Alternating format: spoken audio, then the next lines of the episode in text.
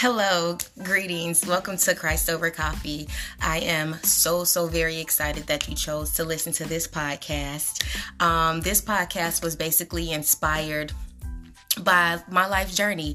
Um, I love coffee. Coffee is very energetic. You can drink it all times of the day, and I will find myself in times just, you know, having my cup of coffee and just thinking about Jesus Christ, thinking about God, thinking about my way, my path, um, what what's to come for me. So I thought that would be a great way to start off a podcast with just kind of being open with uh, my journey, my story, and if my story can help, encourage, uplift, and inspire anyone else, um, that's what I believe believe my calling is in life, one of my many callings. So get you a cup of coffee, sit back and enjoy, and let's see if we can all just learn and, and motivate and inspire each other. Thanks again.